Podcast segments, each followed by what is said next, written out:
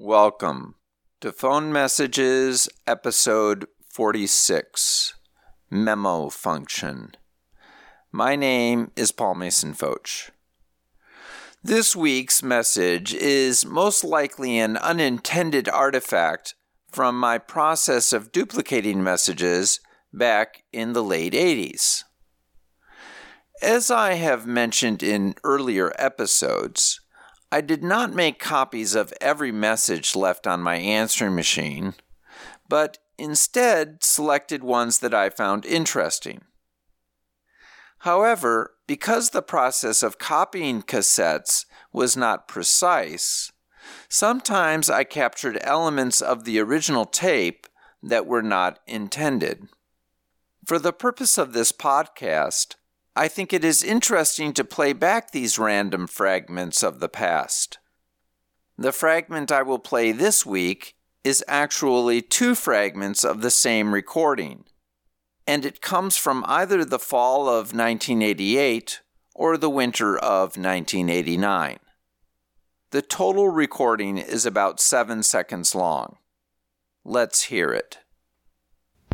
Hello, this is just a test seeing that seeing that my memo function indeed So this is what's going on. At some point, I wanted to test the memo function of my answering machine, and in the process of duplicating incoming messages, fragments of this test were also duplicated several times. The recording I just played contained two of these fragments. As I mentioned way back in episode 6, I purchased this answering machine secondhand at Chicago's famous Maxwell Street Flea Market. I am pretty sure it was a Panasonic EasyPhone, although I am not sure which model. I did not have the manual, but through trial and error, I figured out how to operate the machine. One of the buttons was labeled Memo. So the recording we heard was a result of me experimenting with this function. Originally, I thought that the main purpose of the memo function would be to leave a message for family members or others sharing a household. But then I realized if the machine was used in a place of business, the memo function could also serve to record dictation. In fact, since the machine allowed messages to run as long as there was space on the tape, with a standard cassette, you could leave a 45 minute memo. The first dictation devices can be traced back to Thomas Edison's invention of the phonograph in 1877. The original tinfoil cylinders had poor sound quality, so Edison imagined the machine primarily to record speech, not music.